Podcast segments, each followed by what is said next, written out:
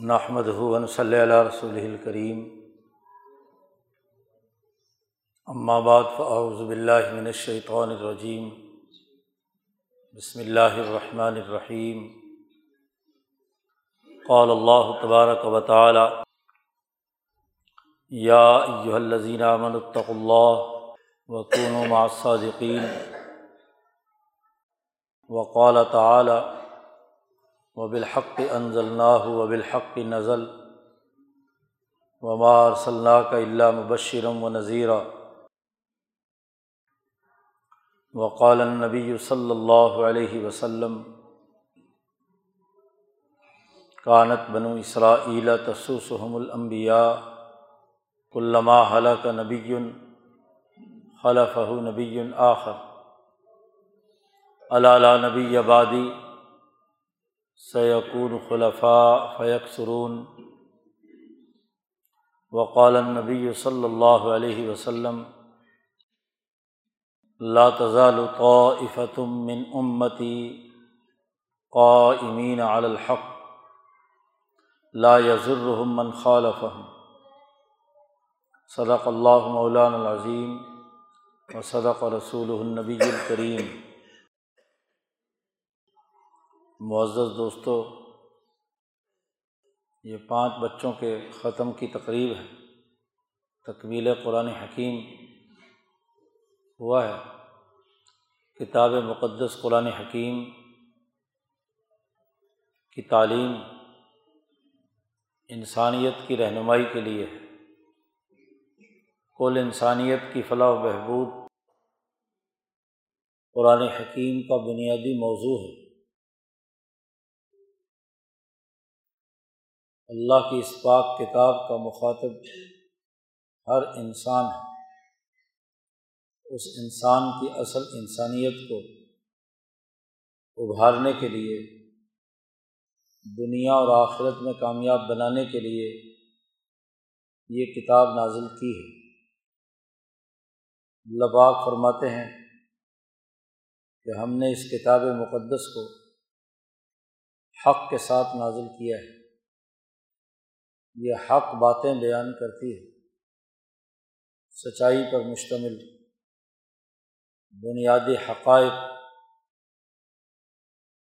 انسانیت کی بھلائی کے بنیادی حقیقی اصول یہ کتاب مقدس قرآن حکیم بیان کرتی ہے اس کے نزول کا ایک ہی مقصد ہے کہ انسانیت کو سچی اور کھری باتیں بتلائی جائیں۔ انسانیت جن اصولوں پر عمل کر کے دنیا اور آخرت میں کامیاب ہو، اس مقصد کو سامنے رکھ کر اللہ پاک نے یہ کتاب نبی اکرم صلی اللہ علیہ وسلم پر نازل فرمائی اس کتاب کا حق یہ ہے کہ اس کو پوری ترتیل کے ساتھ پڑھا جائے۔ تجوید و قرآت کا لحاظ رکھ کر اس کی تلاوت کی جائے۔ یہ پہلا اور بنیادی حق خاص طور پر ہر مسلمان جو ایمان لایا ہے، نبی اکرم صلی اللہ علیہ وسلم کی رسالت اور اللہ تبارک و تعالیٰ کی وحدانیت پر اس پر لازم ہے کہ وہ قرآن حکیم کی تلاوت کو صحیح مخارج اور صفات کے ساتھ پڑھنے کی استعداد اور صلاحیت پیدا کرے۔ مدارس و مکاتب کا پہلا مقصد یہی ہے کہ اس کے ذریعے سے قرآن حکیم کے آیات مبارکہ، صورتیں صحیح طریقے سے پڑھنے کی انسان میں صلاحیت پیدا ہو جائے۔ نہ صرف تلاوت بلکہ اس کتاب مقدس قرآن حکیم کی اساس پر اپنی انفرادی اور اجتماعی زندگی کی تعمیر و تشکیل یہ بھی ضروری ہے۔ اس لیے قرآن حکیم کے حوالے سے دوسری ذمہ داری جو ہم پر عائد ہوتی ہے، وہ اس کا معنی اور مطلب سمجھنا ہے کہ کتاب مقدس قرآن حکیم ہم سے کیا مطالبہ کرتا ہے۔ ہمیں کن باتوں کا حکم دیتا ہے؟ کون سے اصول اور ضابطے بتلاتا ہے کہ جس کی روشنی میں ہمیں اپنی زندگی کی تعمیر کرنی چاہیے؟ کامیابی کے ہم منازل طے کر پائیں۔ تو اس کے معنی اور مفہیم سمجھنا۔ مدارس اور مکاتب الہیہ کا۔ دوسرا بڑا بنیادی مقصد یہی ہے کہ قرآن حکیم کی صحیح تلاوت کے بعد اس کا معنی اور مطلب بھی سمجھا جائے۔ وہ علوم دریافت کیے جائیں۔ جن علوم سے قرآن حکیم صحیح طور پر سمجھ میں آ جائے، اس کے مطالب سامنے آ جائیں اس کے مفاہین سامنے آ جائیں اس کے پیغام کا پتہ چل جائے۔ دنیا میں جو کتاب بھی تحریر ہوگی، وہ ضرور کسی نہ کسی زبان میں ہوگی۔ کلام الہی عربی زبان میں نازل ہوا ہے۔ یہ رسول اللہ صلی اللہ علیہ وسلم کی زبان تھی۔ قریش کی زبان تھی۔ قریش کی زبان اور لہجے پر قرآن حکیم کا نزول ہوا ہے۔ جنت کی زبان ہے۔ اس لیے اس زبان کو صحیح تناظر میں سمجھنا، سمجھانا جنہیں علوم عربیہ کہتے ہیں۔ ایک مسلمان سوسائٹی میں قرآن حکیم کو اس تناظر میں صحیح طور پر سمجھنے، سمجھانے والے افراد کا ہونا یہ بھی ضروری ہے۔ یہ تو لازمی نہیں کہ سب کے سب عربی زبان کے عالم ہوں، لیکن ایسے صاحب استعداد جو قرآن حکیم کو صحیح تناظر میں سمجھا سکیں۔ ٹھیک ٹھیک سمجھا سکیں۔ یہ بھی ضروری ہے۔ تیسری بڑی بنیادی ذمہ داری یہ ہے کہ کتاب مقدس قرآن حکیم کے اصول اور ضابطے معلوم کر لینے کے بعد، اس کا مطلب اور مفہوم سمجھ لینے کے بعد پھر اس کا عملی نظام قائم کرنا، اپنے اعمال کو اس کے مطابق استوار کرنا، یہ بھی مسلمان جماعت کی بنیادی ضرورت کہ جب ہم ایک کتاب پر ایمان رکھتے ہیں، نبی اکرم صلی اللہ علیہ وسلم کو برحق سمجھتے ہیں۔ آپ پر نازل ہونے والی کتاب کو حقانی کتاب مانتے ہیں۔ تو اس حق کے مطابق حقانی نظام کا قائم ہونا، اجتماعی معاملات کا طے ہونا، سیاسی، معاشی اور سماجی امور کا سر انجام پانا، یہ بھی تو لازمی ہے۔ اور یہ اس وقت تک نہیں ہوگا۔ جب تک ایک چوتھا کام نہ کیا جائے۔ اور چوتھا کام یہ ہے یہ جو احکامات، یہ جو اثاثی امور، ان کے مطابق افراد کی تربیت کرنا، تزکیہ کرنا، ان کے دلوں سے حسد، کینہ، بغض اور ناحق رویوں کو نکالنا۔ اور حقانی اخلاق کو ان کے دلوں میں منتقل کرنا، تزکیہ کرنا، جسے اصطلاح میں طریقت کہا جاتا ہے۔ جب تک تزکیہ نہ ہو، پاکیزگی اخلاق نہ ہو، صحیح معیار پر کام کرنے کی صلاحیت اور استعداد پیدا نہ ہو، تو بحیثیت مجموعی سوسائٹی ترقی نہیں کر سکتی۔ مسلمان معاشرے کی چار ضرورتیں سب سے پہلی ضرورت، قرآن حکیم کا صحیح تلفظ کے ساتھ پڑھنا اور پڑھانا۔ دوسری ضرورت، اس کا ٹھیک ٹھیک مطلب اور مفہوم سمجھنا۔ اس کے شرعی احکامات جان لینا، جسے شریعت کہا جاتا ہے۔ اور تیسری ذمہ داری شریعت کے احکامات کے مطابق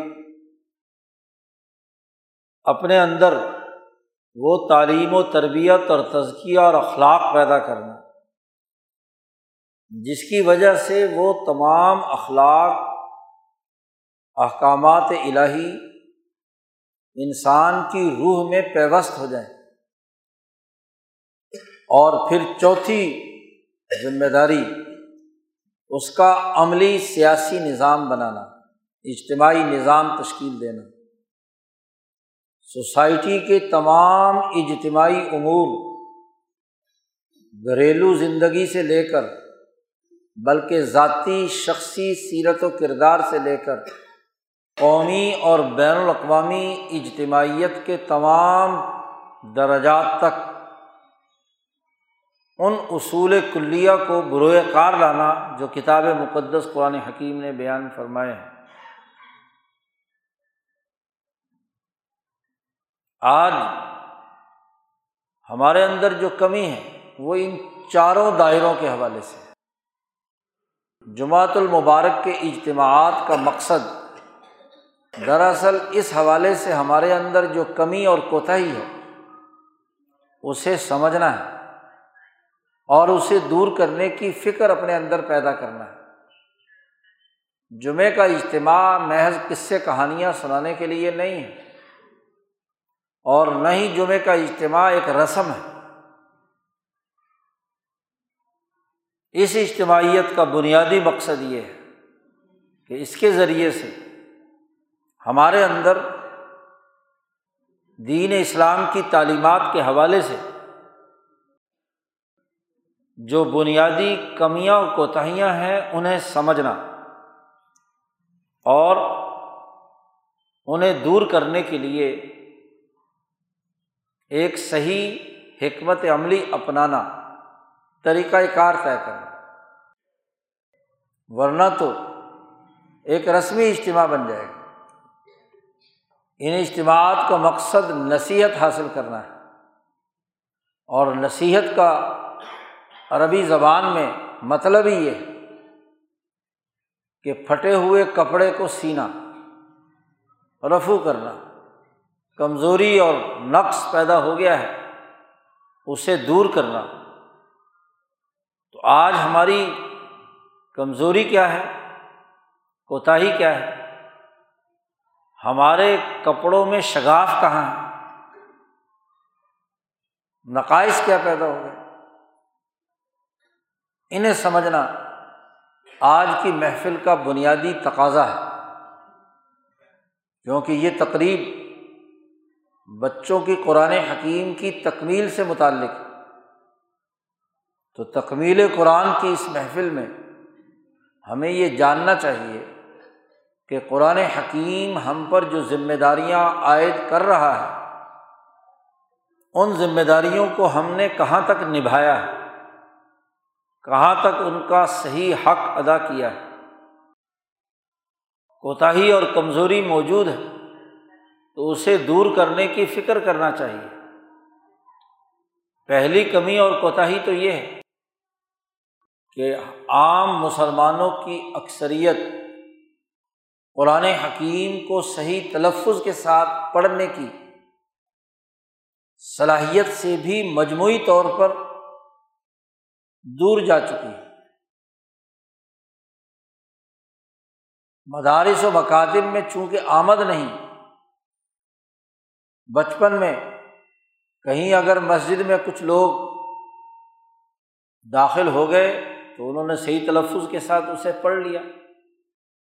یا کچھ مخصوص خاندان اپنے بچوں کو کسی قاری صاحب کے پاس بھیج کر قرآن حکیم کے صحیح پڑھنے پڑھانے کی طرف متوجہ ہو جائیں تو یہ ایک الگ بات ہے۔ ورنہ آپ اس بائیس کروڑ کی آبادی میں افراد کا جائزہ لیں کہ کتنے لوگ صحیح تلفظ کے ساتھ قرآن حکیم کی تلاوت کرنے کی پوری پوری استعداد رکھتے ہیں۔ ناظرہ قرآن حکیم پڑھنے میں بھی ہمیں دقت پیش آتی ہے۔ اس کی بھی توفیق نہیں ہوتی۔ اور کتنے لوگ ہیں جو روزانہ اس کتاب مقدس قرآن حکیم کی تلاوت کو اپنا معمول بناتے ہیں۔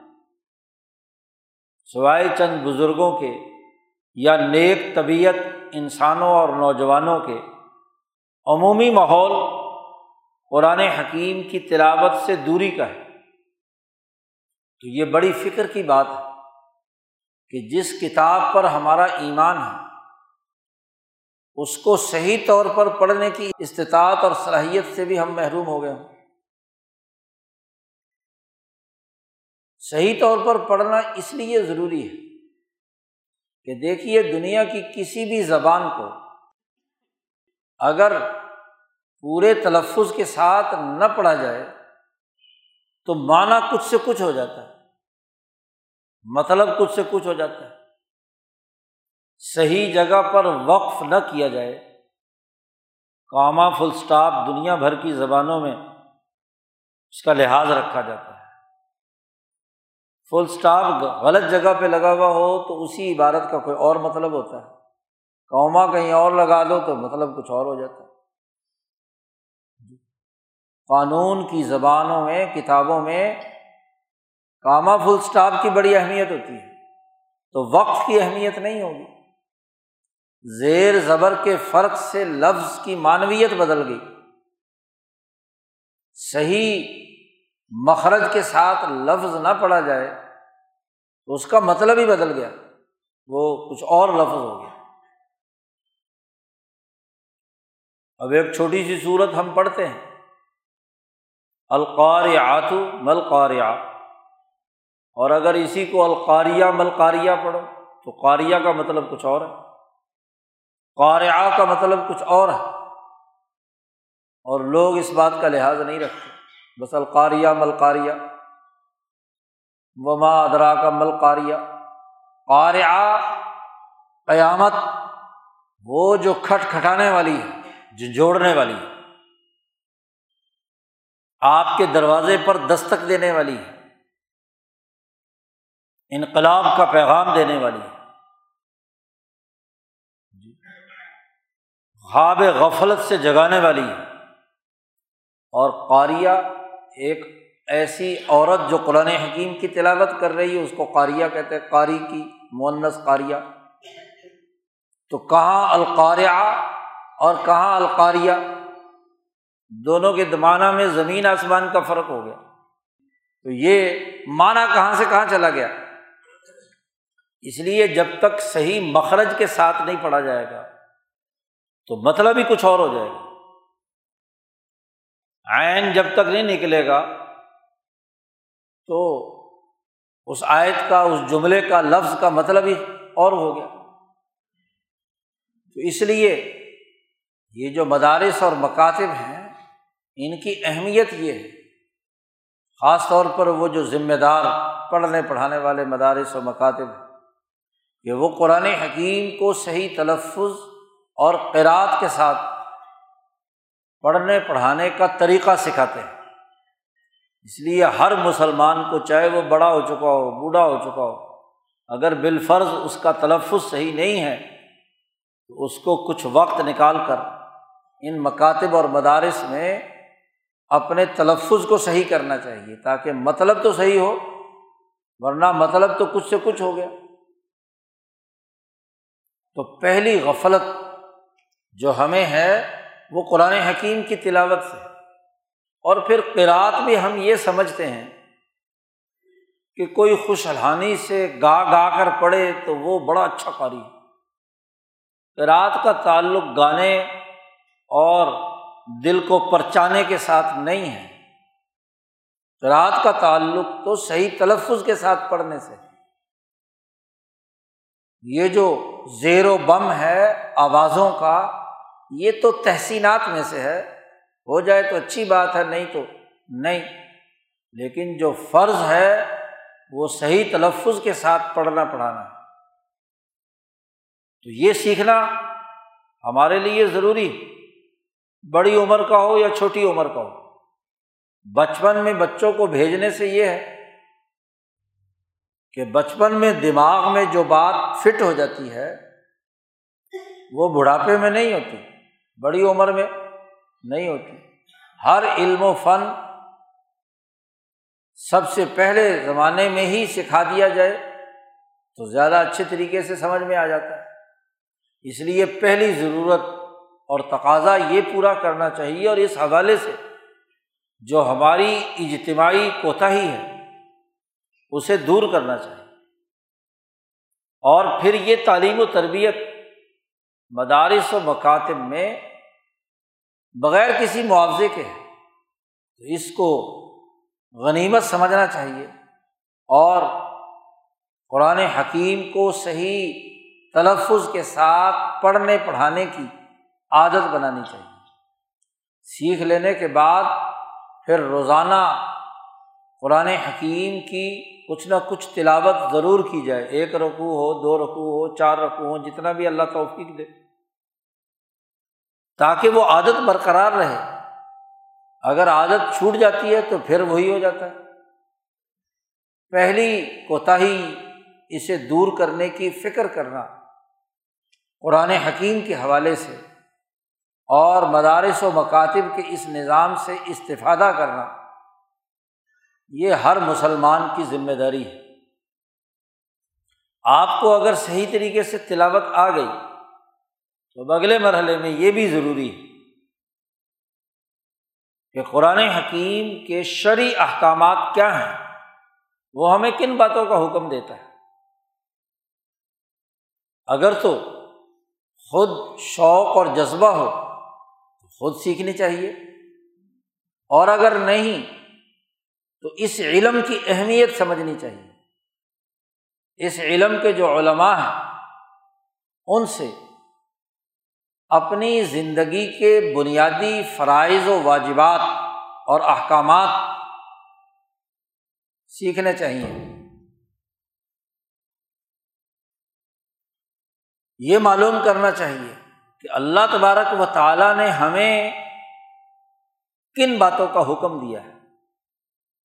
نماز کا حکم دیا ہے تو نماز کا صحیح طریقہ سمجھنا، اس کے فرائض اور واجبات جاننا تہارت کا طریقہ سمجھنا۔ اللہ باغ نے ہمیں حکم دیا ہے روزے کا تو روزے کے مسائل جاننا، زکوٰۃ کے مسائل جاننا، حج کے مسائل جاننا۔ چار بنیادی عبادتیں جو اللہ نے ہم پر فرض کی ہیں، دو تو ہر انسان پر لازم ہے نماز اور روزہ ہر مسلمان کے لیے ان دونوں کی بنیادی مسائل سے واقفیت اور آگہی کا ہونا ضروری آج غفلت یہ ہے کہ نماز کا صحیح طریقہ ہم نہ سیکھتے ہیں اور اگر کہیں سیکھ بھی لیں تو عمل نہیں کرتے۔ نماز با جماعت کی اہمیت ہمارے ذہنوں سے محب ہو چکی ہے۔ مسجدوں میں نمازیں ہوتی ہیں۔ تو نمازیوں کی تعداد محلے کے اعتبار سے بڑی مشکل سے ایک یا دو فیصد ہوتی ہے۔ نبی اکرم صلی اللہ علیہ وسلم نے تو فرمایا کہ میرا جی چاہتا ہے کہ اپنے مسلح پر کسی اور کو نماز پڑھانے کے لیے کھڑا کر دوں۔ اور جو لوگ جماعت سے نماز پڑھنے نہیں آتے، آگ لوں اور ان کے گھروں کو جلا کر راکھ کر دوں۔ اگر مجھے عورتوں اور بچوں جن کا جماعت میں شامل ہونا فرض اور لازمی نہیں ہے، اگر مجھے ان کا ڈر نہ ہوتا کہ ان کے گھروں کو آگ لگاؤں گا تو وہ بچے سوئے ہوئے اور عورتیں سوئی ہوئی مر جائیں گی، تو میں ضرور ایسا کرتا ہوں۔ جس جماعت کی اہمیت رسول اللہ صلی اللہ علیہ وسلم یہ بیان کریں، اس کا حال یہ ہے کہ محلے کی مسجد میں، خاص طور پر فجر اور عشا کی نماز میں، جو صورت حال ہوتی ہے وہ ہمارے سامنے ہے۔ بڑی مشکل سے ایک صف، دو صف جی چالیس، پچاس آدمی ہوتے ہیں جو نماز پڑھنے آتے ہیں۔ باقی سارا محلہ پڑا سو رہا ہوتا نبی کرم صلی اللہ علیہ وسلم نے فرمایا کہ جیسے ہی صبح کا وقت ہوتا ہے تو شیطان تھپکی دے کر سلاتا ہے۔ شیطان کا کام ہے نماز سے روکنا۔ وہ ایسے تھپکی دیتا ہے جیسے ماں اپنے بچے کو تھپکی دے کر سلاتی ہے نا۔ سو جا، لوریاں دیتا ہے۔ اور اس کو کہتا ہے رات بڑی لمبی پڑی ہے ابھی تو۔ اٹھ جاؤں گا، بس پانچ منٹ بعد اٹھتا ہوں، دس منٹ بعد اٹھتا ہوں، ابھی نماز پڑھ لوں گا۔ تو اتنے میں کیا ہے؟ نماز کا وقت ختم ہو جاتا ہے۔ تو یہ بڑی کوتا ہی ہے کہ جماعت کے ساتھ نماز نہیں، اور پھر نماز پڑھنے بھی آئیں گے، تو نماز کا جو طریقہ نبی اکرم صلی اللہ علیہ وسلم نے بیان فرمایا ہے، وہ ہمارے پیش نظر نہیں ہوتا۔ بس آئیں گے جلدی جلدی غفلت کے ساتھ، جلدی جلدی رکو سجدہ کیا اور چلے گئے۔ نبی اکرم صلی اللہ علیہ وسلم مسجد نبوی میں تشریف فرمائے۔ ایک صاحب آئے، وضو کیا اور نماز پڑھی اپنے خیال کے مطابق۔ جلدی جلدی۔ آپ صلی اللہ علیہ وسلم کی مجلس میں بیٹھ گئے۔ آپ صلی اللہ علیہ وسلم میں بھائی اٹھو، تم نماز پڑھو، تم نے نماز نہیں پڑھی۔ سلی فعن کا لم تو سلی وہ دوبارہ اٹھا جیسے پہلے طریقے کے مطابق اس نے پہلے نماز پڑھی تھی، ویسے ہی پڑھ کر دوبارہ آ گیا۔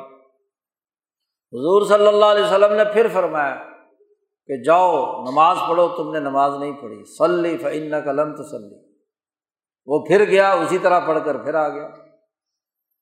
تیسری دفعہ حضور صلی اللہ علیہ وسلم نے پھر فرمایا کہ بھائی تم نے نماز نہیں پڑھی، جاؤ دوبارہ نماز پڑھ کے آؤ۔ تو اب اس کو احساس ہوا کہ شاید میں کوئی غلط کر رہا ہوں۔ تو انہوں نے پوچھا کہ یا رسول اللہ کیسے نماز پڑھو؟ تو پھر رسول اللہ صلی اللہ علیہ وسلم نے فرمایا کہ بھائی نماز جو پڑھی جاتی ہے، اس کا طریقہ یہ ہے کہ جب آدمی نیت باندھ کر کھڑا ہوتا ہے جتنا بھی اللہ توفیق دے صورت فاتحہ کے بعد جو صورت آپ نے پڑھنی ہے وہ پڑھ لی۔ اب رقو میں گئے ہو تو رقو میں اطمینان کے ساتھ رقو کرو۔ کم سے کم درجہ یہ ہے کہ تین دفعہ سبحان ربی العظیم کہو۔ اور بالکل کمر سیدھی ہونی چاہیے۔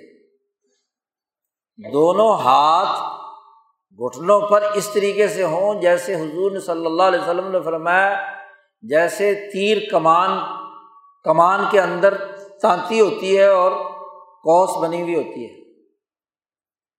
تو بالکل سیدھی کمر ہونی چاہیے۔ اور پھر جب اطمینان کے ساتھ رکو کر لو، تو پھر جب کھڑے ہو رکو سے، تو وہ بھی اطمینان کے ساتھ۔ ایسا اطمینان کے ساتھ کہ تمہاری ریڑھ کی ہڈی کا ہر موہرا اپنی اصل جگہ پر آ جائے۔ سیدھا، بالکل۔ کیونکہ آدمی تھوڑا سا ٹیڑھا ہو اور فوراً رکو، سجدے میں جائے، تو ہڈیاں اپنی جگہ پر نہیں آتی نا۔ اور روایات میں آتا ہے کہ نبی کرم صلی اللہ علیہ وسلم جتنی دیر رکو فرماتے تھے، اتنی دیر ہی قوما میں کھڑے ہوتے تھے۔ تو اطمینان کے ساتھ رکو کرو، اطمینان کے ساتھ کھڑے قیام کرو اور پھر اطمینان کے ساتھ سجدے میں جاؤ اور سجدے میں بھی کم از کم تین دفعہ سبحان ربی اللہ باقی سجدہ تو ہو، یہ تو نہیں کہ ٹھونگے مارو۔ جی۔ ایک روایت میں آتا ہے، کوے کی طرح ٹھونگے مار کر نماز پڑھنا۔ یا مرغ کی طرح ٹھونگے مار کر کیا ہے؟ کہ بس گیا اور آیا گیا اور آیا۔ ایسا نہیں۔ بلکہ اطمینان کے ساتھ سجدہ کرو۔ اور جب سجدے سے اٹھو تو جلسہ جسے کہتے ہیں، بیٹھو تو وہاں بھی بالکل اطمینان کے ساتھ بیٹھو۔ جتنی دیر میں سجدہ ہوا ہے، اتنی دیر میں کیا ہے؟ جلسے میں بیٹھو، پھر اگلا سجدہ شروع کرو۔ تو اطمینان کے ساتھ خوشو و خضو کے ساتھ نماز پڑھنے کا طریقہ رسول اللہ صلی اللہ علیہ وسلم نے سکھایا۔ یہ نہیں کہ تو چل میں آیا، آگے پیچھے فوراً مختصر، تو گلے سے اتارنا نماز کا یہ درست نہیں ہے۔ حضور صلی اللہ علیہ وسلم کے سکھائے ہوئے طریقے کے مطابق نماز سیکھنا اور پڑھنا، اس کے فرائض، واجبات جاننا، اور نماز بغیر تہارت کے نہیں ہوتی تو تہارت کے مسائل معلوم کرنا۔ یہی حال روزے کا۔ اس کے مسائل معلوم کرنا اور اگر حج فرض ہے یا زکوٰۃ فرض ہے، تو اس کے مسائل معلوم کرنا۔ آج ہماری کوتاہی یہ بھی ہے کہ زکوٰۃ کی ادائیگی کے بنیادی قانون اور ضابطے سے ہی آگے ہی نہیں۔ نظام زکوٰۃ قائم نہیں، اس لیے اس کے مسائل معلوم نہیں۔ اور جو سرکار زکوٰۃ کے نام پر پیسے اکٹھی کرتی ہے تو وہ بھی زکوٰۃ کے محکمے کے افسران پر خرچ ہو جاتے ہیں۔ غریبوں اور مسکینوں کے مسائل کے حل کرنے کا جو نظام ہے وہ غائب۔ نبی کرم صلی اللہ علیہ وسلم نے تو فرمایا، معاذ ابن جبل رضی اللہ تعالیٰ عنہ کو جب گورنر بنا کر یمن کا بھیجا تو فرمایا کہ تو خز و بن اغنیا اہم و ترد الا فقرا اہم ان کے مالداروں سے مال لینا اور ان کے غریبوں کی غربت دور کرنے کے لیے اسے خرچ کر دینا۔ زکوٰۃ کا مقصد تو اس سوسائٹی میں کوئی ایسا فرد بھوکا نہ سوئے جو محتاج اور فقیر ہے۔ اس کی ضروریات پوری کرنا آج زکوٰۃ نمود و نمائش کا ذریعہ بن گئی۔ اول میں تو ادائیگی نہیں ہے صحیح اور پوری زکوٰۃ واقعتاً مستحقین پر خرچ کرنے کا اجتماعی نظام کے طور پر قائم ہو جائے تو کوئی آدمی بھوکا نہ رہے۔ لیکن اگر زکوٰۃ کے نظام کو صرف لوٹ کھسوٹ کے لیے استعمال کیا جائے، جیسے پاکستان میں ہم کر رہے ہیں، نظام زکوٰۃ کے طور پر جو چیز نافذ ہے، اس کا عملاً انسانیت کی فلاح و بہبود کے لیے کوئی فائدہ نہیں وہ ادھر ادھر کے دوسرے کاموں میں خرچ ہو جاتی ہے۔ تو زکوٰۃ کے نظام کو سمجھنا، نماز کے نظام کو سمجھنا، روزے کے نظام کو سمجھنا، حج کا سسٹم سمجھنا کہ حج کے مقاصد کیا ہیں؟ حج کس لیے ہے؟ امام شاہ ولی اللہ فرماتے ہیں کہ حج مسلمانوں کے بین الاقوامی غلبے کے اور روب اور دبدبے کے اظہار کے لیے کہ ایسا بین الاقوامی اجتماع ہو جس سے دین کے عالمی غلبے کا اظہار ہوتا ہو۔ مولوبیت اور مروبیت ختم ہوتی ہو۔ دین طاقتور ہو کر دنیا میں ایک نتیجہ پیدا کرے۔ بین الاقوامی غلبے کے لیے ہے۔ یہ وہ بنیادی شرعی احکامات ہیں جن کا جاننا۔ اسی کے ساتھ خرید و فروخت، لین دین کہ تمام شرعی احکامات کہ کون سی خرید و فروخت جائز ہے، کون سی ناجائز۔ کاشتکاری کا صحیح طریقہ کیا ہے؟ محنت، مزدوری اور صنعت کاری کے طریقۂ کار کیا ہے نبی اکرم صلی اللہ علیہ وسلم نے اس کے لیے نظام بنایا اس نظام کا فہم اور شعور کا پیدا ہونا یہ بھی ضروری ہے۔ تو دوسری جو کوتاہی ہمارے یہاں پائی جاتی ہے، وہ شریعت کے احکامات سے نا واقفیت ہم اپنے اپنے شعبے کے قوانین تو جانتے ہیں، ڈاکٹر میڈیکل سائنس کے بنیادی اثاثی اصول جانتا ہے۔ انجینئر اپنے شعبے کے اصول جانتا ہے۔ سوسائٹی کے جو نافذ العمل قوانین ہیں ان سے وہ کلا واقف ہیں۔ لیکن شریعت کے احکامات کیا ہیں جو بین الاقوامی اور بین الانسانی ہے اس سے واقفیت کیوں نہیں؟ ایک مسلمان جو نبی اکرم صلی اللہ علیہ وسلم پر ایمان رکھتا ہے، اس کا یہ اہم ترین فریضہ تھا کہ قرآن حکیم کی تلاوت کے بعد قرآن حکیم کے شرعی احکامات سے واقفیت حاصل کرنا۔ شرعی احکامات وہ ہیں جن کا واضح اور دو ٹوک انداز میں اللہ اور اس کے رسول نے حکم دے دیا۔ شارے نے حکم دے دیا۔ وہ شرع احکامات۔ رسول اللہ صلی اللہ علیہ وسلم پر ایمان لانے کا لازمی نتیجہ۔ ان احکامات کا فہم اور شعور ہے، علم۔ اسی لیے ہر آدمی جس شعبے سے وابستہ بھی ہے، تو اس شعبے میں رسول اللہ صلی اللہ علیہ وسلم کی کیا ہدایات ہے وہ سیکھنا فرض ہے ہر آدمی پر۔ سارے علوم تو نہیں سیکھے جا سکتے۔ ایک کاشتکار ہے تو زراعت کے اصول کیا ہیں؟ ایک تاجر ہے تو تجارت کے اصول کیا ہیں؟ ایک صنعت کار ہے تو صنعت کے اصول اور ضابطے نبی اکرم صلی اللہ علیہ وسلم نے کیا بیان فرمائے؟ یہ جاننا اس پر فرض۔ جو بھی انسانی سوسائٹی کے کسی بھی شعبے سے تعلق رکھتا ہے، اس پر لازمی ہے کہ وہ اس شعبے کے بنیادی مسائل جانتا ہو۔ ایک انجینئر کو، ایک ڈاکٹر کو، ایک وکیل کو، ایک عالم کو سوسائٹی کے لیے کوئی بھی خدمت سر انجام دے رہا ہے، تو اس خدمت کا شرع قانون اور ضابطہ کیا ہے یہ جاننا۔ آج سب سے بڑی کوتا ہے یورپ کے سارے علوم سیکھیں گے، ان کے ضابطے جانیں گے، لیکن شریعت کے قوانین سے آگہی نہیں ہوگی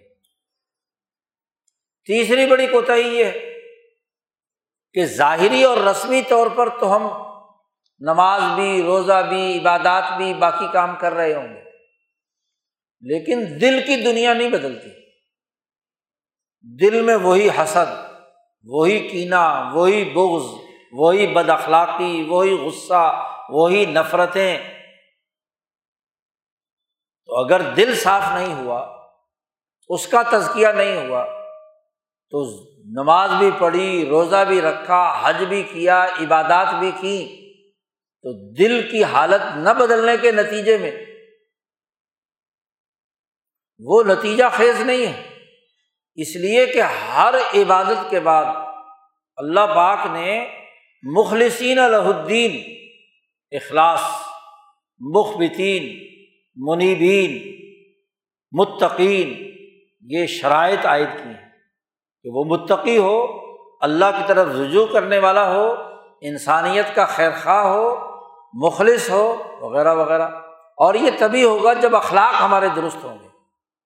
اخلاق درست نہیں ہے تلاوت بھی بہت کر لی، بہت خوش الحانی سے قرآت پڑھ بھی لی اور سن بھی لی، نماز بھی پڑھ لی، روزہ بھی رکھ لیا، حج بھی کر لیا، اخلاق نہیں بدلے۔ دوسرے انسانوں کو نقصان پہنچانے کے جذبے میں کمی نہیں آئی، اصلاح نہیں ہوئی، اعلیٰ اخلاق پیدا نہیں ہوئے۔ تو ہم نے قرآن حکیم کے اس تیسرے اہم ترین فریضے سے غفلت برتی۔ یاد رکھیے تزکیہ اور اپنی اصلاح کا ایک درجہ فرض ہے۔ جی یہ کشف و کشوف اور الحام اور ہاں جی باقی چیزیں جو ہیں، یہ تو اللہ تعالیٰ جس کو عنایت کرے تو ٹھیک ہے۔ یہ اصل تصوف نہیں، تصوف اور تزکیہ اصل یہ ہے کہ ہمارے اخلاق درست ہو ہمارے رویے سے ہی ظلم سے نفرت ہو، عدل سے محبت ہو۔ عدل کے قیام کا جذبہ ہو، انسان دشمنی کو ختم کرے۔ حقیقت میں وہ سخی ہو، نمود و نمائش مقصد نہ ہو۔ بخل اس میں سے نکل جائے، تکبر نکل جائے۔ تکبر کا مطلب دوسرے انسانوں کو حقیر سمجھنا، اس رویے سے نجات حاصل کر لے۔ تو قرآن حکیم کی اس محفل میں تیسری بات جو ہمیں سمجھنی چاہیے، جس پر اللہ نے ارشاد فرمایا ہے کہ وہ یو ذکی ہم رسول اللہ صلی اللہ علیہ وسلم کی ذمہ داری ہے ان کا تزکیہ کرنا۔ تو تزکیہ قلوب، اخلاق کا سنورنا ہے، روح کا پاکیزہ ہونا ہے، دل کا صاف ستھرا ہونا ہے، دل و دماغ کے اندر اللہ کا نور کا پیدا ہونا ہے۔ یہ آج ہم میں سے کتنے لوگ ہیں، ہم اپنے اپنے ماحول کا جائزہ لیں کہ جن کے اخلاق درست ہیں۔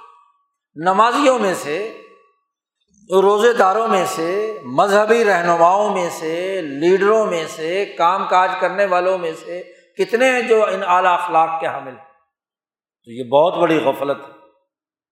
یہ پردہ تو ہمارا بالکل ہی پھٹا ہوا ہے۔ اس کو تو سینے کے بجائے بدلنے کی ضرورت ہے۔ جی۔ اور چوتھا فریضہ، اس سے تو سرے سے غفلت۔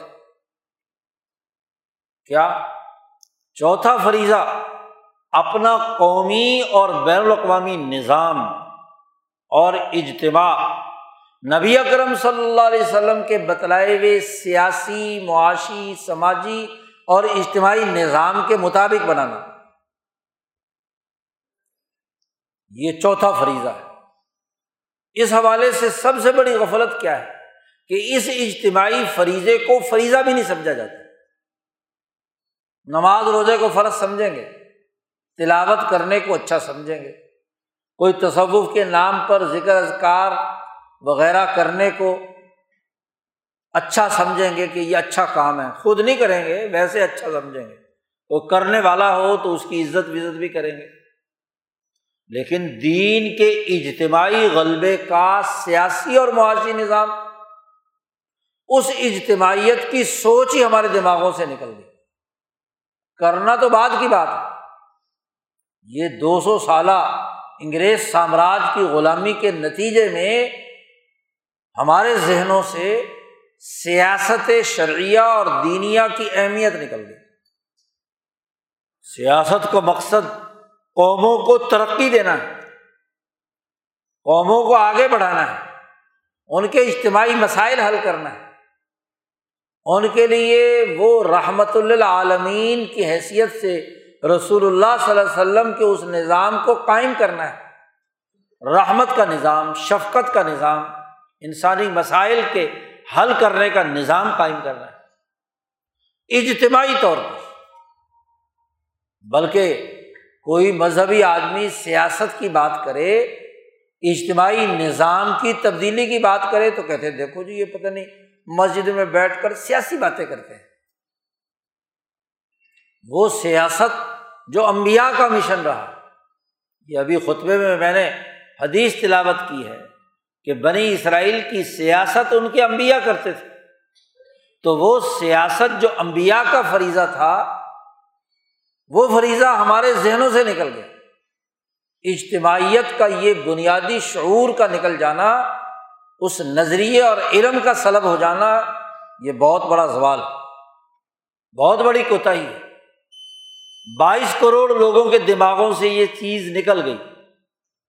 اور عجیب بات ہے، سیاست کی بات آئے گی تو یورپ کی سیاست کریں گے، یورپ کا نظام چلائیں گے، سامراجی اور ظلم کا نظام چلائیں گے۔ اپنے نظام سے دور ہوں گے۔ اس کی اہمیت سرے سے ختم۔ افسوس اس بات پر ہے کہ جو مذہب کی سیاسی جماعتیں ہیں، مذہب کے نام پر سیاسی جماعتیں بنی ہوئی ہیں، وہ بھی اسی مروجہ سیاست کی اعلی کار بن کر اس کے لیے کردار ادا کرتے ہیں۔ ان کے رویے بھی، ان کے کردار بھی، ان کی اجتماعیت بھی اسی پیٹرن پر ہوگی جیسے دوسری جماعتیں۔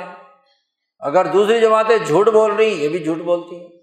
وہ بھی جال سازی سے ووٹ اکٹھی کرتی ہے تو یہ بھی جال سازی سے ووٹ اکٹھا کرتے سوچنے کی بات یہ ہے کہ ہمارا سیاسی نظام اس دین اسلام کے سیاسی تقاضے، نظریہ کیا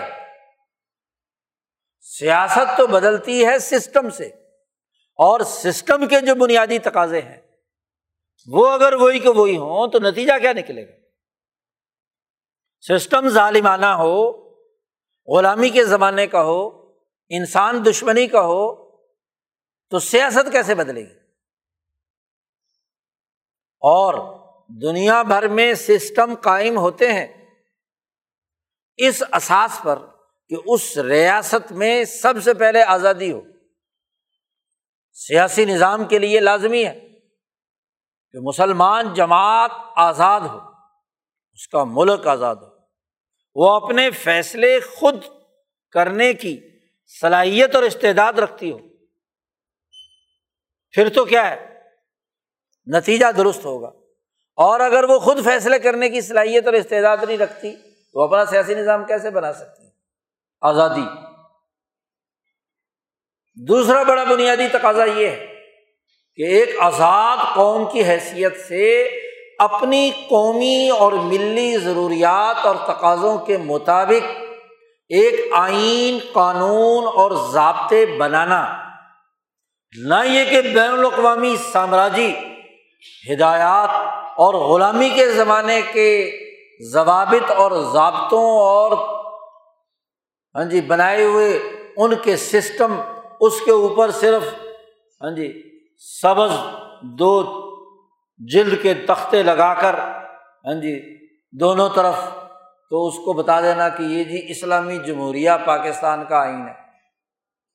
آزاد مرضی سے انسانی حقوق کو سامنے رکھتے ہوئے جو بین الاقوامی انسانی حقوق ہے ان کی ادائیگی کے لیے ایک صحیح آئین، قانون اور ضابطہ بنانا اور اپنے ملک کی ضروریات کے تناظر نہ یہ کہ سامراجی ضروریات کے حوالے سے، غلامی کے آڈر کی بنیاد پر۔ تو ایک آزاد، خود مختار، جمہور انسانوں کے فائدے کا قانون اور ضابطہ بنانا سیاست کا بڑا بنیادی تقاضا ہے۔ جو آزاد نہیں، وہ اپنا آئین آزاد نہیں بنا سکتے جو غلام ہیں، وہ آقا کے حکم کے مطابق سارے کام کرتے ہیں۔ اس لیے نبی کرم صلی اللہ علیہ وسلم کی سیاست شرعیہ کا پہلا ضابطہ، پہلا اصول آزادی اور حریت۔ دوسرا ضابطہ، ایسا آئین اور قانون جو سوسائٹی میں موجود مختلف افراد اور طبقات کے درمیان جھگڑوں کو نمٹانے میں بنیادی کردار ادا کرے۔ ایسا سسٹم ہو کہ لوگوں کے تعلقات ان کے مقدمات، ان کے معاملات، سلیقے کے ساتھ، ایک دوسرے کی عزت اور احترام کے ساتھ، تعاون باہمی کے ساتھ، تہذیب و تمدن کے دائرے کے اندر رہتے ہوئے پورے کیے جائیں۔ دو افراد میں جھگڑا ہو تو اتنا فاسٹ سسٹم ہو کہ صبح کو جھگڑا ہوا ہے تو شام کو نمٹ جائے۔ لمبے لمبے مقدمے، لمبے لمبے جھگڑے، لمبے لمبے معاملات۔ یہ جھگڑا نمٹانے نہیں، جھگڑا پیدا کرنے کے لیے۔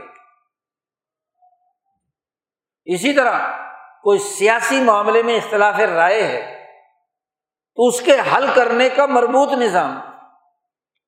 اختلاف رائے ہونا بری بات نہیں، لیکن پارلیمنٹ میں اگر اختلاف رائے ہے بھی یا سوسائٹی میں، تو اس کو حل کرنا ایسے طریقے سے کہ ہر ایک کی رائے کو سمو کر واقعی جو انسانی ضرورت ہے اس کو پورا کرنے کے لیے قانون بنانا، عدالتی ڈھانچہ بنانا، انتظامی امور سر انجام دینا، پالیسی تشکیل دینا، اس کے ایس او پیز بنانا، انتظامیہ، عدلیہ اور مقننہ تینوں کے اداروں کو فعال بنا کر اجتماعی تعاون باہمی کی اساس پر سوسائٹی کے قومی اور بین الاقوامی مسائل حل کرنا۔ یہ دین کا بڑا بنیادی تقاضا ہے۔ آج اس کی اہمیت ہی نہیں ہے۔ حتیٰ کہ وہ جماعتیں جو پارلیمنٹ میں بھی بیٹھی ہوئی ہیں، وہ اپنی رائے سڑکیں بلاک کر کے دیتی۔ یہ سیاسی شعور ہے۔ ایک طرف تم اس سچے یا برے جھوٹے جو بھی کچھ نظام ہے اس کو مانتے ہو اور اس کی بنیاد پر الیکشن لڑ کر اسمبلی میں بھی جاتے ہو، تو اسمبلی میں اپنی رائے نہیں دیں گے، سڑکیں بلاک کریں گے۔ لوگوں کو اکسائیں گے کہ جس کی جہاں طاقت چلتی ہے، وہ طاقت چلائے اور نتائج پیدا کرے۔ جی۔ عمر فاروق رضی اللہ تعالیٰ عنہ تو مشاورت کے ساتھ نظام چلائیں۔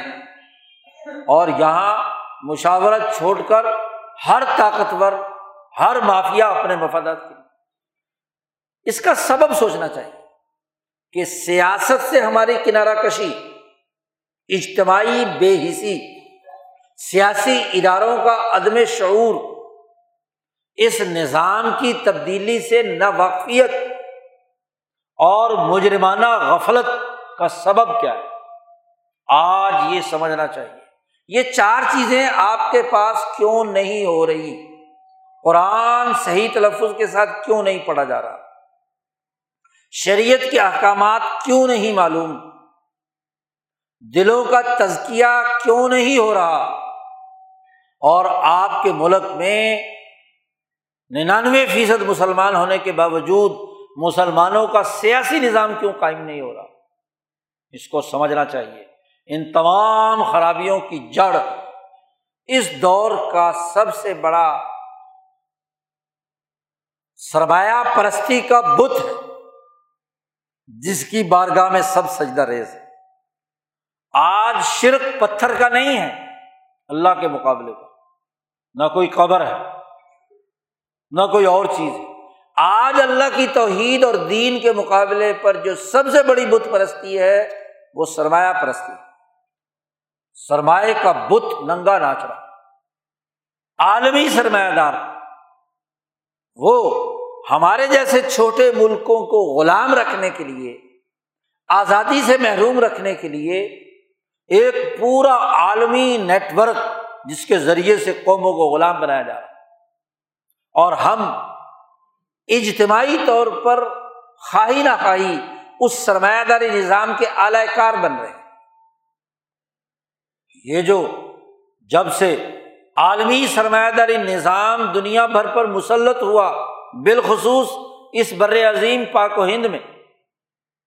دو سو سال براہ راست اس نے اس پورے ملک کو لوٹا۔ سرمایہ داری کا بانی ایڈم اسمیتھ لکھتا ہے کہ یورپین قوموں کو اب یہ لازمی اور ضروری ہے کہ دنیا بھر سے زر کھینچ کر اپنے پاس لائے۔ دولت کا بہاؤ برطانیہ کی طرف ہونا چاہیے۔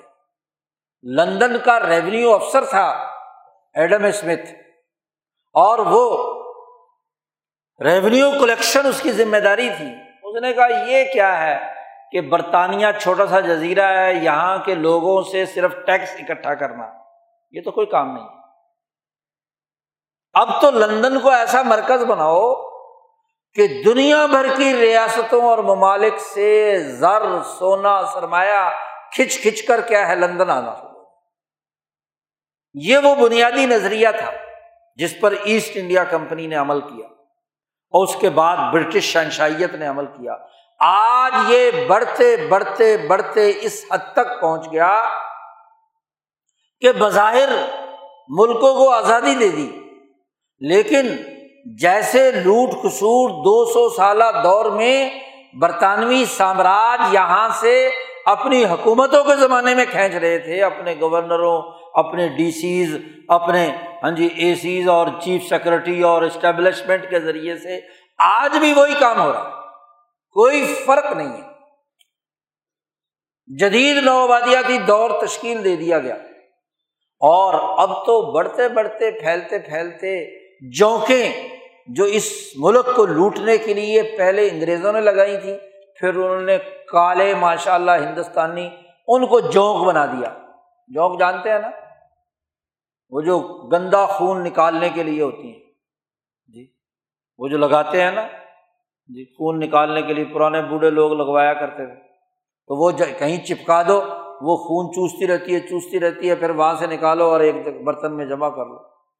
تو ایک تو گندا خون چوسنے والی جونک ہوتی ہے اور ایک جونک وہ ہوتی ہے جو اچھا خون کھینچتی ہے، گندا خون نہیں کھینچتی۔ یہ وہ جونکیں ہیں۔ اگر سترویں صدی عیسوی میں بر عظیم پاک و ہند کل دولت کا پچیس فیصد مالک تھا، پوری دنیا کی کل دولت کا پچیس فیصد ہندوستان میں تھا۔ تو انیس سو سینتالیس میں انگریز کیا تو پورا یہ انڈین سب کانٹیننٹ جس میں پاکستان، بنگلہ دیش اور ہندوستان شامل۔ یہ صرف دو فیصد دولت کا مالک رہ گیا۔ تیئیس فیصد دولت یہاں سے جونکوں نے، انگریز گوری جونکوں نے اچھے اچھے مال کی اٹھا کر کہاں پہنچا دی؟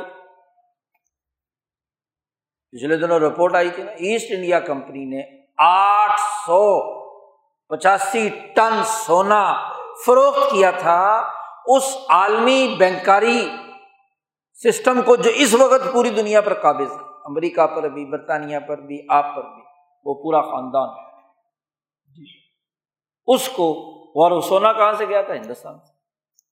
ہیرے جواہرات کمپنی کے پاس کہاں؟ کمپنی کی حکومت تو ہندوستان میں تھی۔ آپ دیکھیے اس طرح دولت کا ارتکاز کیا گیا۔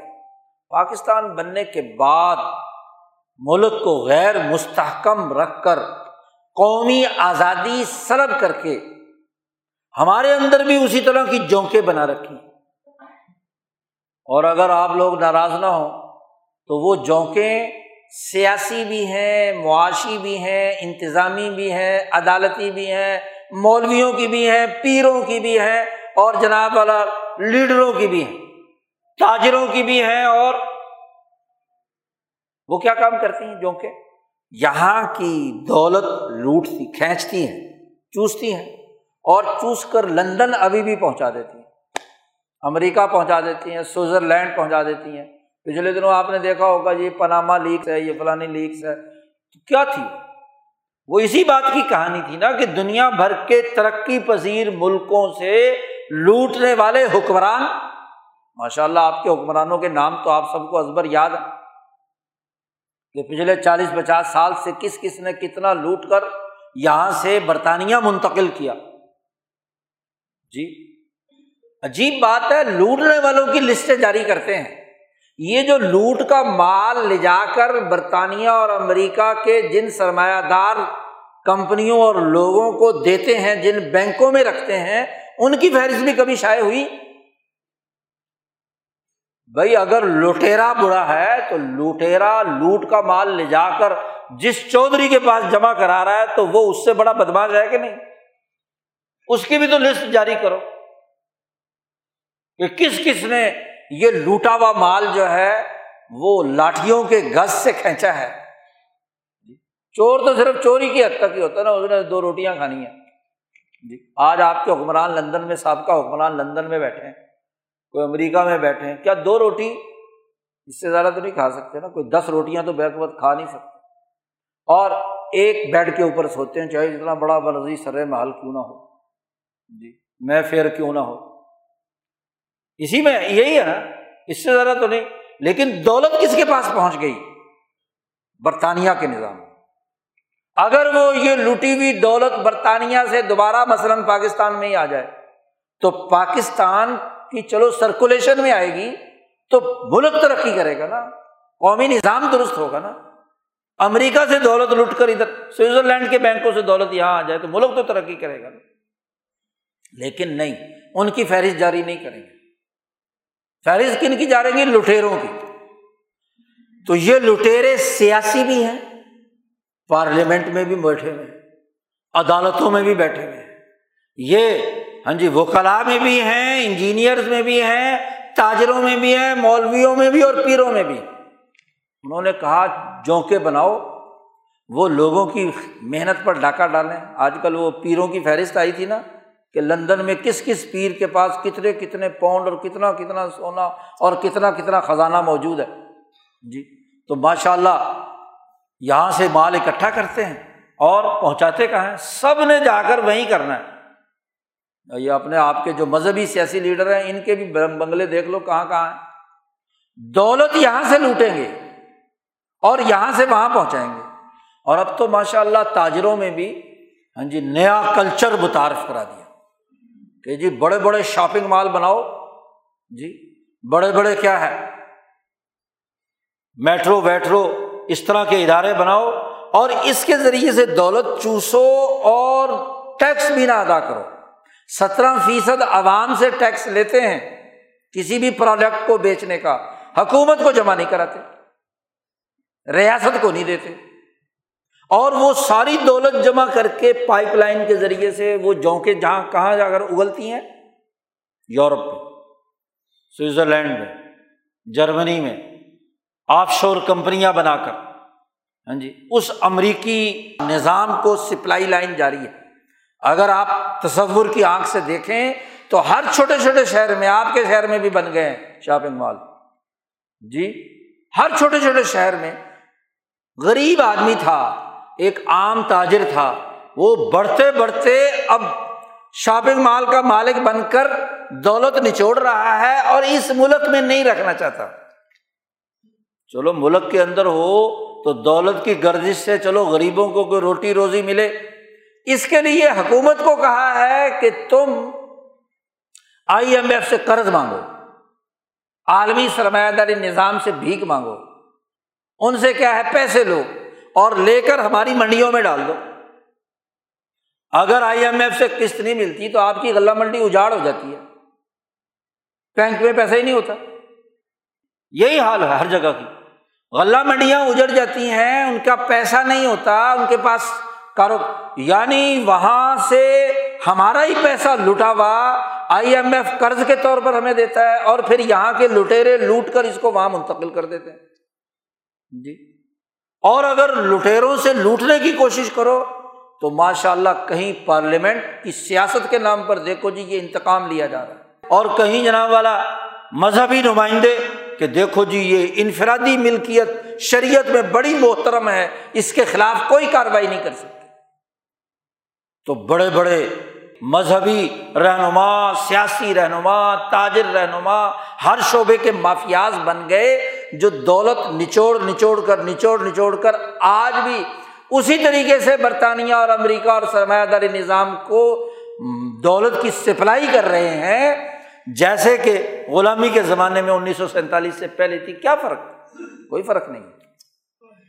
اس وقت تو خود انگریز ڈی سی اور کمشنر یہاں سے لے جاتا تھا۔ اب خود ہمارے ملک کے لوگ پاکستانی، مذہبی رہنما، تاجر رہنما ہاں جی اسی طرح کاروباری صنعت کار یہاں ٹکے کا ٹیکس نہیں دیں گے اور دولت باہر کینیڈا میں، آسٹریلیا میں، اور انہوں نے بھی اشتہار دے رکھا ہے۔ اتنی دولت لے آؤ تو ہم تمہیں نیشنلٹی دے دیں گے۔ جی۔ اب باقیوں کو تو چھوڑو، ترکی نے بھی اعلان کر دیا، پاکستانی اتنے دولت لے آئے تو ہم انہیں نیشنلٹی دے دیں گے، یہ دے دیں گے، وہ دے دیں گے۔ تو دنیا بھر کا عالمی سرمایہ داری نظام غریب ملکوں کے وسائل کو نچوڑنے کے لیے مسلسل کردار ادا کر رہے وہ آپ کو آزاد نہیں کرنا دینا چاہتے کہ آپ آزاد ہو کر اپنے لیے کوئی قانون بنائیں، اپنے لیے سسٹم بنائیں۔ نہ آپ کا عدالتی نظام آزاد کریں گے، نہ آپ کا پارلیمانی نظام آزاد کریں گے، نہ آپ کا فرسودہ مذہبی نظام ہاں جی اسے آزاد کریں گے۔ مذہب وہ پیش کریں گے جو سرمایہ داری کی نچوڑ اور لوٹ کھسوٹ کے لیے اعلی کاری کا کردار ادا کرے وہ پیر ہی چمکے گا جس کے کیا ہے، مریدوں کے ذریعے سے وہ لوٹ کھسوٹ کرے، ان کی جیبوں پر ڈاکے ڈالے اور بینک بیلنس منتقل کرے برطانیہ اور امریکہ میں۔ پہلے ان کو عادی بناتے ہیں۔ برطانیہ کے دورے کرائے، امریکہ کے دورے کرائے، افریقہ کے دورے کرائے، وہاں کے سرمایہ داروں سے ان کی جیب میں پیسے ڈلواتے ہیں، لفافے آتے ہیں۔ پھر اب پیسے کہاں رکھے؟ جی پاکستان میں تو خطرہ ہے، ٹیکس والے آ جائیں گے۔ اچھا جی کہاں لے جائے وہ جی آف شور کمپنی بنا لو۔ وہ جی برطانیہ میں رکھوا دو۔ تو وہ پھر ایک پورا سائیکل بن جاتا ہے۔ پھر ہاں جی اس کے بعد پائپ لائن بن گئی تو اب پھر یہاں کے مریدوں کی جیبیں لوٹنا شروع کر دیتے خدا کا خوف کھاؤ مذہب کے نمائندے، دین کی بات کرنے والے، قرآن پڑھنے، پڑھانے والے، اور حال یہ ہے کہ وہ یہاں کی قوم کو، قومی ریاست کو، اجتماعی نظام کو تباہ کرنے پر تلے ہوئے یہ دین کے بھی دشمن، قوم کے بھی دشمن، ریاست کے بھی دشمن، اجتماعی نظام کے بھی دشمن۔ کتنی خطرناک صورت حال تو آج ہمیں سوچنا چاہیے کہ قرآن حکیم کے ساتھ تعلق کے نتیجے میں جو تبدیلی آنی چاہیے تھی ہمارے اندر۔ مثبت تبدیلی۔ منفی تبدیلی نہیں۔ مثبت تبدیلی آنی چاہیے تھی وہ تبدیلی ان کا۔ آج اس کا نتیجہ ہے کہ ہم دنیا میں بھی ذلت کی حالت میں ہیں، قرآن سے دور ہیں، اس کے اخلاق نہیں، اس کا کردار نہیں، اس کے حوالے سے رویے نہیں۔ بڑے سے بڑا نیک آدمی بڑے سے بڑا عبادت گزار، بڑے سے بڑا تبلیغی، بڑے سے بڑا کسی پیر کا مرید، لیکن اخلاق اس کے وہی ہیں جو اس سرمایہ داری نظام کی اسی لوٹ کھسوٹ کے ساتھ شامل اسی کا حصے دار آج اجتماعی توبہ کی ضرورت توبو اللہ اللہ کی طرف رجوع کرو۔ جمیان تمام کے تمام لوگ اللہ کی طرف رجوع کریں۔ تو اللہ کی طرف رجوع کرنا قرآن کی تعلیمات سے وابستگی اختیار کرنا یہ آج کے دور کا بنیادی تقاضا ہے۔ غفلت میں پڑے رہے تو دنیا کا عذاب تو ہے ہی۔ آخرت کا عذاب اس سے بھی بڑھ کر ہے۔ اللہ تعالیٰ ہمیں قرآن حکیم کی صحیح قدر کرنے، دین کی صحیح قدر کرنے اور ان بچوں نے جنہوں نے قرآن پاک پڑھا ہے، اس کا صحیح طور پر، اس کا حق ادا کرنے کی انہیں توفیق عطا فرمائے۔ وہ آخر داوانہ ان الحمد للہ رب العالمین۔